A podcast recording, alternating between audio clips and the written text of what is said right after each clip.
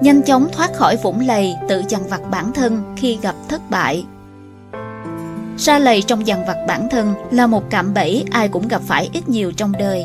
Lúc này các lời khuyên chung chung như hãy suy nghĩ tích cực lên hoặc tập trung vào điều tốt đẹp dường như thật khó thực hiện. Bạn cần một chiến lược cụ thể và hiệu quả hơn để giải quyết vấn đề. Lời khuyên chung chung không sai, chỉ là nó thiếu tính hành động, có tính khả thi ngay lập tức. Mọi người đều biết chìa khóa để vượt qua sự dằn vặt bản thân là lòng biết ơn, điều đó thật hiển nhiên. Nó giống như nói rằng chìa khóa để sống lâu là sống lâu và khỏe mạnh. Lời khuyên chung chung thường sẽ là như thế này. một Tìm ra và tập trung vào những điều tốt đẹp trong cuộc sống thay vì cảm thấy tiếc nuối cho bản thân. 2. Tạo một kế hoạch để khắc phục những vấn đề trong tầm kiểm soát của bạn và ngừng lo lắng về mọi thứ khác. 3.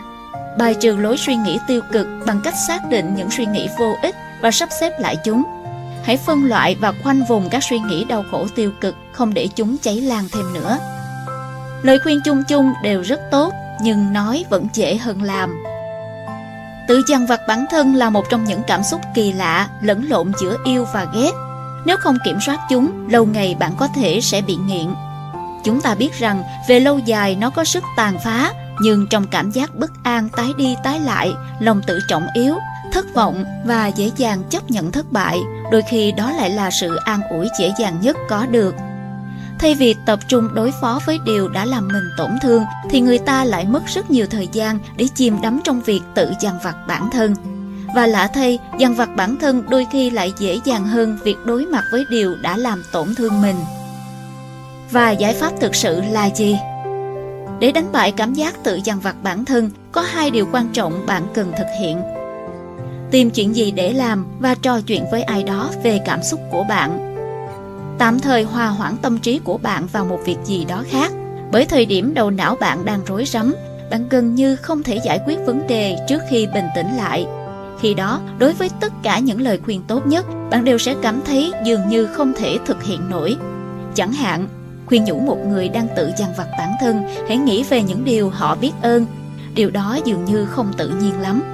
Bộ não biết rằng làm như vậy chỉ là đang cố lừa bản thân để vượt qua nó và nó dễ dàng chống lại nỗ lực đó.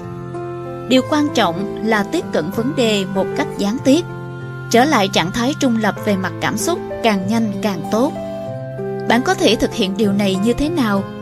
Cách nhanh nhất là ngừng suy nghĩ về cảm xúc của bạn và hoàn toàn tập trung vào việc khác. Một nhiệm vụ phụ nhỏ sẽ hữu ích trong trường hợp này, ví dụ 1. Ra ngoài đi bộ tầm vài chục phút để bản thân thoát khỏi hoàn cảnh tù túng hiện tại 2. Đọc 30 đến 45 trang từ một quyển sách mà bạn cảm thấy hứng thú và ghi chú lại thu hoạch của bạn sau khi đọc chúng 3. Tạo dàn ý chi tiết cho một bài viết mới và sau đó viết phần giới thiệu dài 200 đến 300 từ Tất cả những hoạt động này sẽ thu hút hoàn toàn tâm trí của bạn và bắt đầu chuyển năng lượng cảm xúc của bạn ra khỏi sự dằn vặt và hướng tới một điều gì đó khác. Không cần phải thuyết phục bản thân từ bỏ hoàn toàn sự dằn vặt, đơn giản chỉ là tạm dừng và thực hiện nhiệm vụ phụ. Trò chuyện Bước tiếp theo là tham gia vào một cuộc trò chuyện nghiêm túc với ai đó về cảm xúc của bạn điều thực sự cần thiết là bạn hãy nói to cảm xúc của mình và làm điều đó với người mà bạn có thể tin tưởng.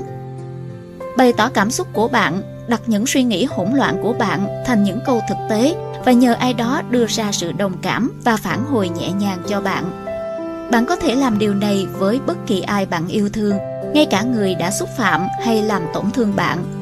Hãy cố gắng làm điều này một cách bình tĩnh và có chừng mực bạn đang cố gắng giảm bớt cảm xúc của mình chứ không phải khuấy động chúng lên nữa. Bạn không cần phải có một lý thuyết hoành tráng, mạch lạc về lý do tại sao bạn lại cảm thấy như vậy. Chỉ cần đặt một vài câu cho nó. Hầu hết việc học đều đến từ việc thử, sai và thực hành lặp đi lặp lại, chứ không chỉ đơn thuần giải quyết các vấn đề của bạn như một điều trừu tượng. Tham gia vào một cuộc trò chuyện càng sớm càng tốt, càng để lâu thì bạn càng bị chìm sâu Tóm lại, khi đang bị vây khốn trong cảm giác tự dằn vặt bản thân, bạn cần làm gì? Một bước đầu tiên, thoát khỏi cảm giác tự dằn vặt bản thân bằng cách xoa dịu những cảm xúc rối rắm của bạn bằng một nhiệm vụ phụ và sau đó trò chuyện với một người bạn về cảm giác của bạn. 2. Bước tiếp theo chính là thực hiện những lời khuyên hữu ích như tập trung vào điều tốt đẹp, lập kế hoạch và thách thức những suy nghĩ tiêu cực. Đó đều sẽ là những việc bạn muốn làm một cách tự nhiên sau khi thoát khỏi sự tự dằn vặt bản thân. Hãy nhớ rằng khi đầu óc đang bị vây khốn, đừng trực tiếp chống lại những cảm xúc tiêu cực. Điều bạn cần làm đầu tiên là xoa dịu chúng và sau đó nói chuyện nghiêm túc về chúng với một người bạn sớm nhất có thể.